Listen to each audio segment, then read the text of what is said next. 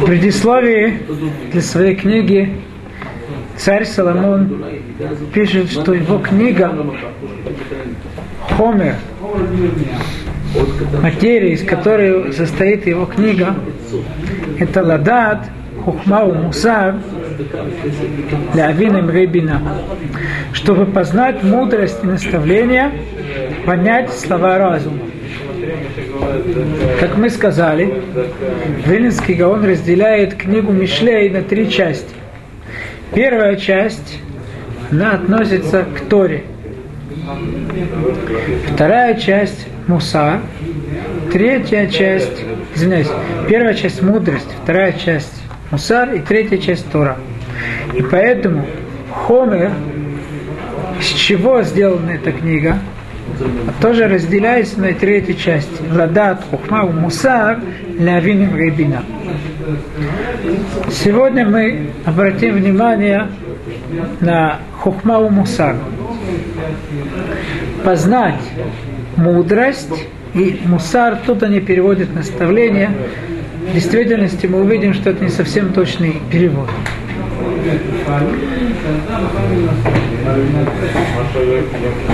Мы уже приводили на прошлых уроках, что Вильнинский Гаон тут а, в своем комментарии основывает свой комментарий на посуге в книге Ишаяу. Там сказано так. Леймо ласурим цеу лашер бахошех игаду. То есть, когда мы хотим кого-либо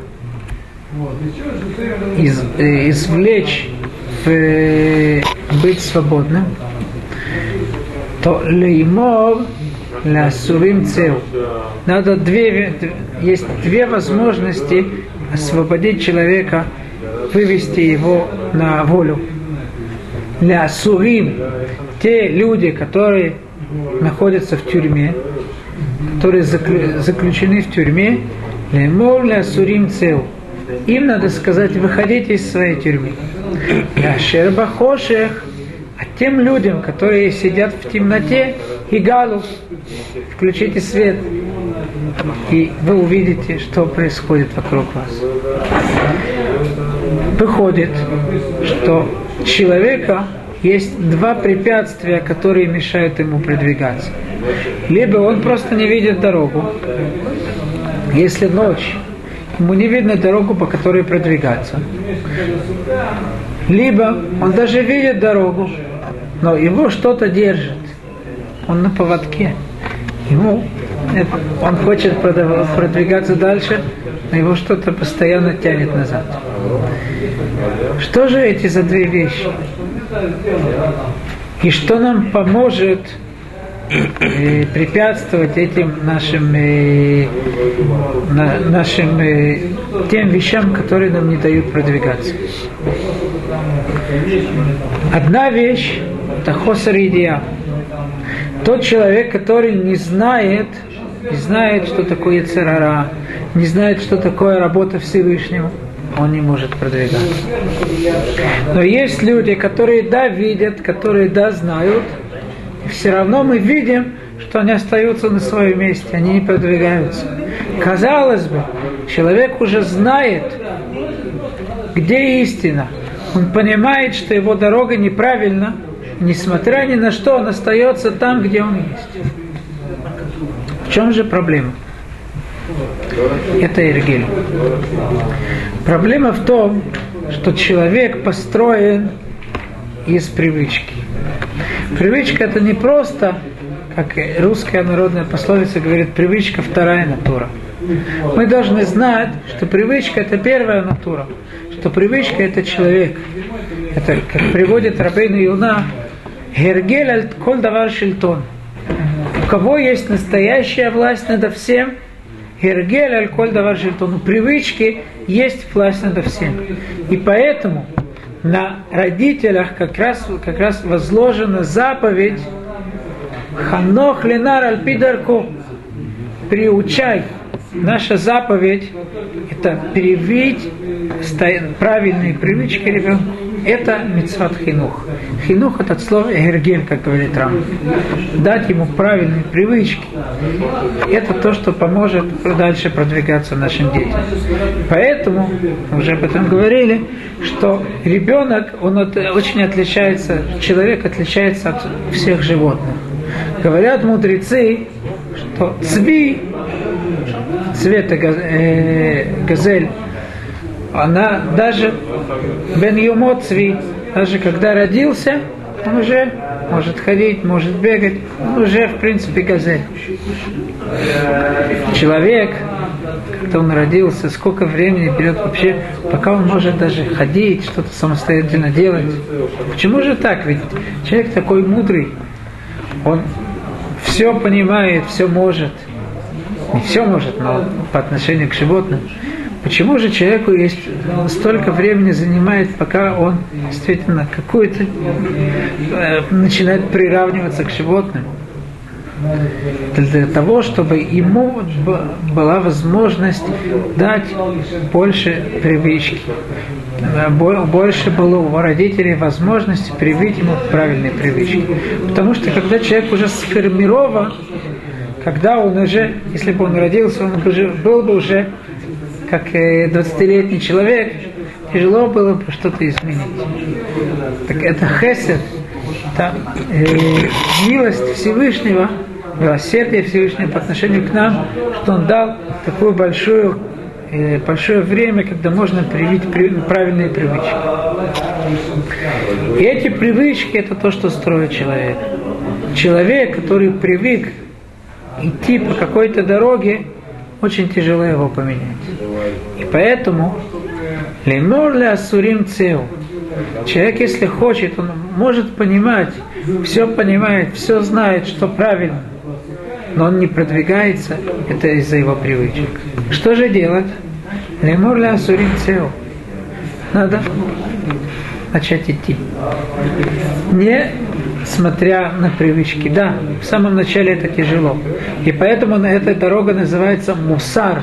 Мусар – это от слова есурим, терзание. Не просто.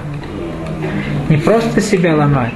Мудрецы говорят, арцунха шилота мут, от шилота мут. Очень странное предложение. Ты хочешь не умереть? Умри. Если ты хочешь не умереть, умри до того, как ты умер. Как это понять? Привычка – это мы. Ломать привычку – это все равно, что ломать самих нас. Если ты хочешь жить, продолжать продвигаться, построиться, то прежде всего ты не можешь ставиться со своими привычками. Рацунха шилотаму, ты хочешь действительно продолжать жить. Мут от шилотамут. Ты обязан сломать свои привычки. То есть это в каком-то аспекте считается умерщвить себя и это то, что тебе даст возможность продвигаться. Чтобы родиться якобы заново, да? Вроде родиться того. заново, и тогда уже другим человек, человеком. Другим человеком, тогда он действительно будет настоящая жизнь. И эта дорога называется мусар. Но тут надо знать, что казалось бы, что эта дорога очень тяжела. Это страдание, ломать себя. Но это только на первый, только в самом начале. Когда человек ломает свою привычку, и он становится на правильную дорогу, и он продолжает по ней идти постоянно. Да? Если человек сегодня решил быть праведником, делает какие-то большие заповеди, а завтра возвращается тем, кто он был, то ничего из себя не изменит. Человеку обязан взять небольшие вещи, каждый раз что-то добавлять небольшое. Но тем самым, когда он, это если это будет постоянно, он будет это добавлять все больше и больше, это то, что ему даст возможность сломать себя и построить заново пойти по правильной дороге. То есть в этой дороге, которая называется Мусар, тут две, два компонента надо, надо всегда брать. Не брать на себя какую-то не, э, гору, которую невозможно перенести, брать небольшие детали, но быть в, ними, в них быть постоянным. И в самом начале все, как мудрецы говорят, коля от холод кашот, в самом начале это будет казаться тяжело. Но потом, как Вилинский Гаон приводит в его Игерет, который он послал своим домочадцам, Аси Калаль. Вначале тяжело, потом, когда человек пр- продолжает идти, продолжает постоянно идти по своей дороге, вдруг он чувствует, как ему стало легко. Вдруг он чувствует, как он стал другим человеком. Это мы говорили о мусар. Но есть и хохма. Вилинский Гаон тут в комментарии говорит две вещи. Для чего нам нужна хохма? Во-первых,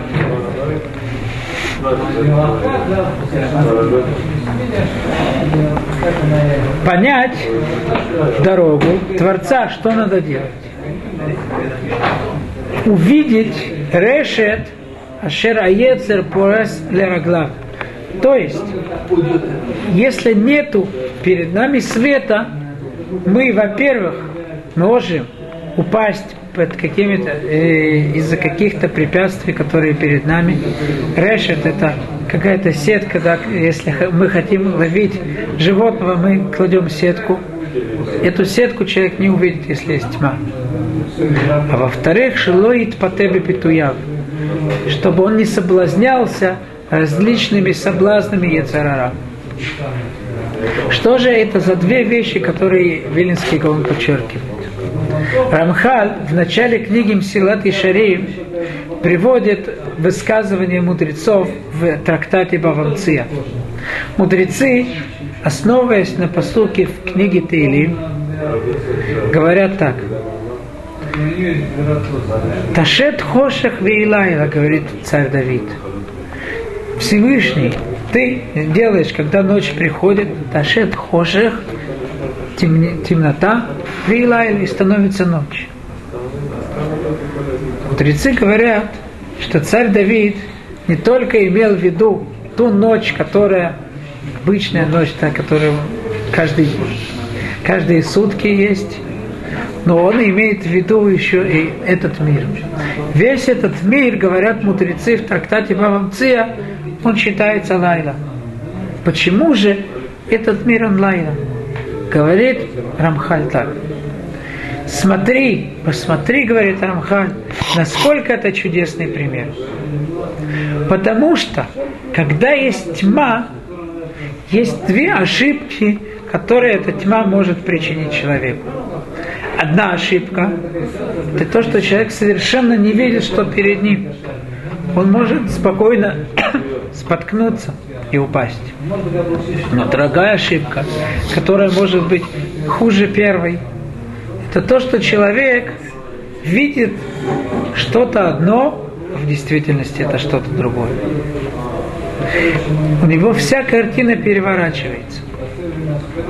Я думаю, что это как раз те две вещи, которые привел Виленский Гаон. С одной стороны, если тьма, если мы не видим нашу дорогу, то Ецарара может поставить, он ставит перед нами сетку, которая спокойно нас может поймать. Но есть еще одна вещь. Когда мы хотим поймать рыбу, есть две вещи ее ловить. Либо сетку поставить. Вся рыба, которая проплывает, она, э, мы ее таким образом ловим. Но есть еще одна, один образ. Это удочкой, да? Как мы удочкой ловим рыбу? Мы никогда крючок просто так его вниз, э, его в воду не спустим. Почему? Потому что рыба не любит кушать крючки. Никакая рыба не придет скушать этот крючок. Что же нам надо сделать, чтобы рыба пришла? Надо ей сделать какой-то соблазн. Петуй. Как это называется? Наживка. Наживка. Надо какого-то червячка туда прикрепить, тогда рыба придет. И это способ Ецарара, которым, которым он нас э, ловит. Либо сетка, либо наживка. Для наживки тоже нужна тьма. Но не абсолютная.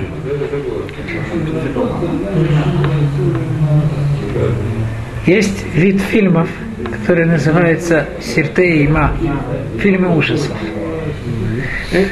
Фильмы ужасов. Есть люди, которые любят смотреть такие вещи. Так самые известные фильмы ужасов, интересно, что один изучил, как они строятся. И он пришел к выводу, что очень интересно.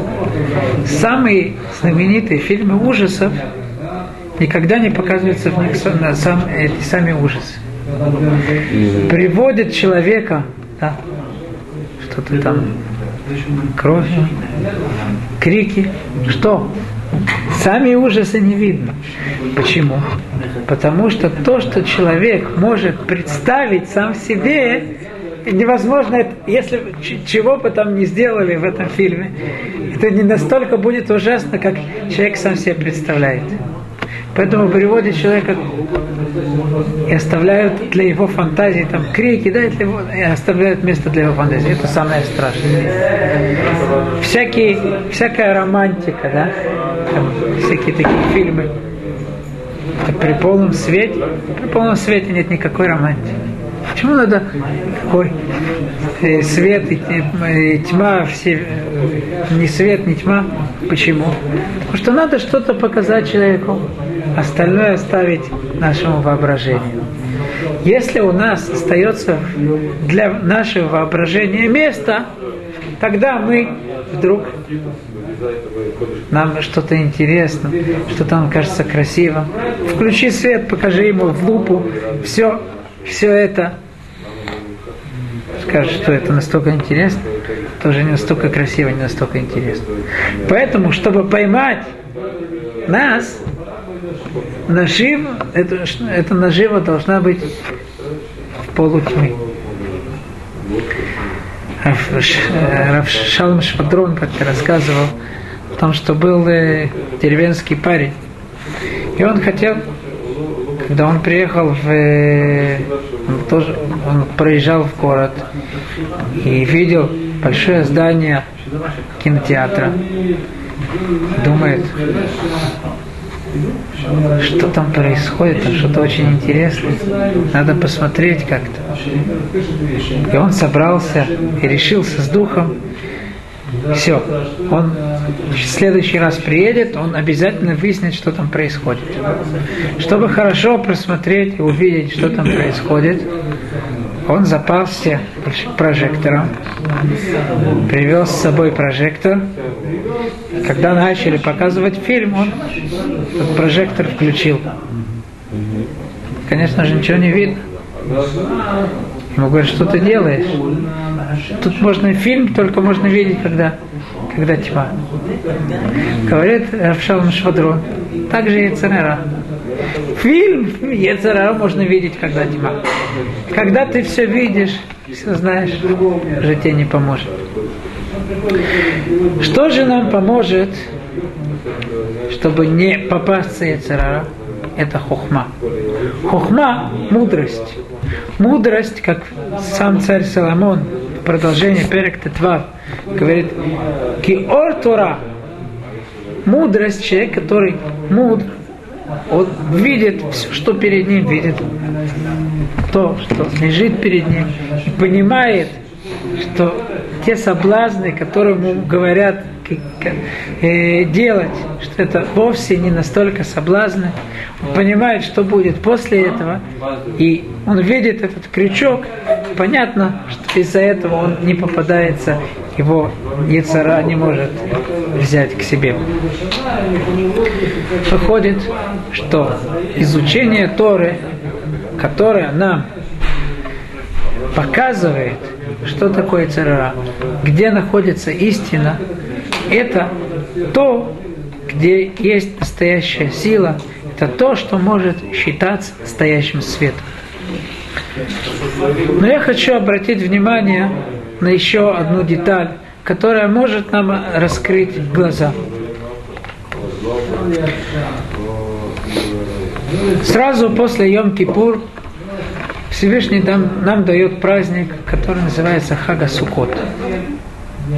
Выходит, что после того, как мы очищаемся в Йом-Кипур, и мы хотим идти по новой дороге, Всевышний говорит, показывает нам, как мы сможем продвигаться и пойти по этой новой дороге, чтобы преуспеть в жизни, преуспеть оставаться теми же чистыми, которыми мы были.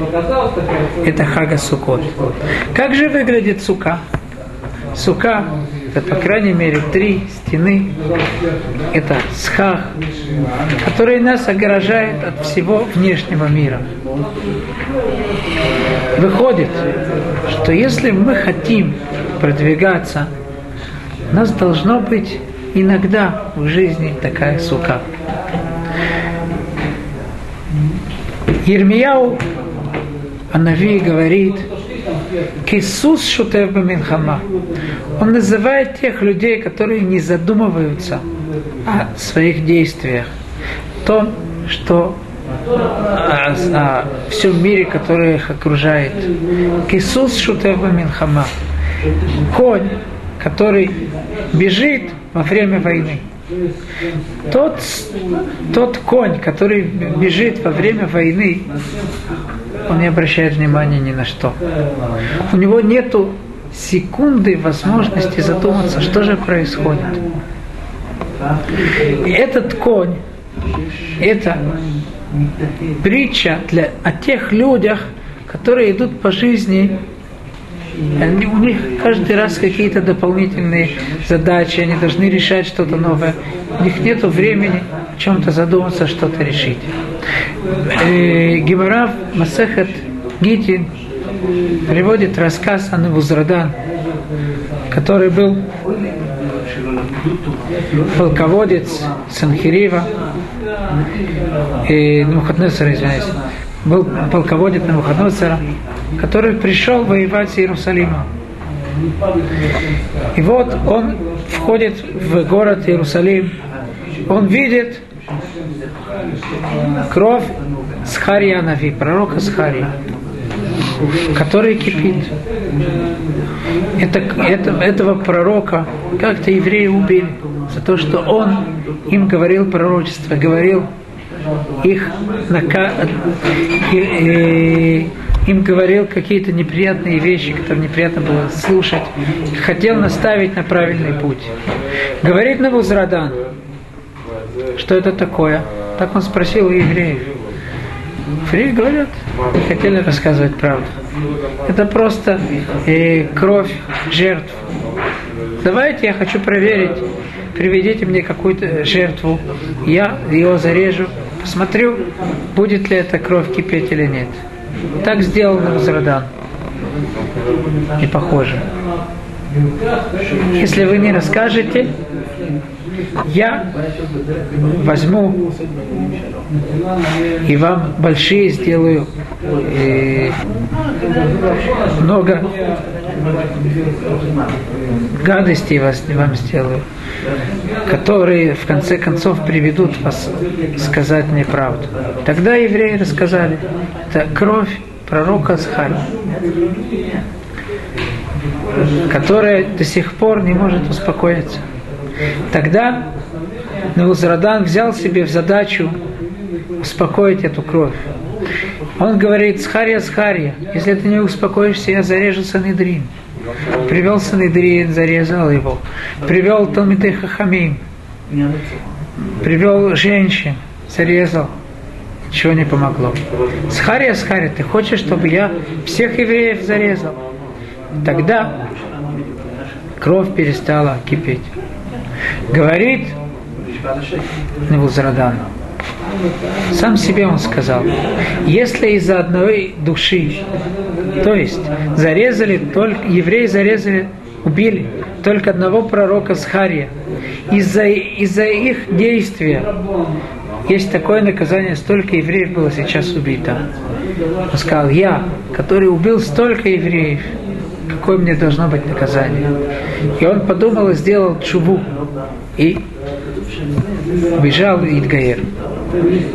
Интересно обратить внимание, ведь он мог задуматься о та мысль, которая пришла ему в голову, она могла ему на протяжении всех, всего времени, когда он убивал евреев, прийти.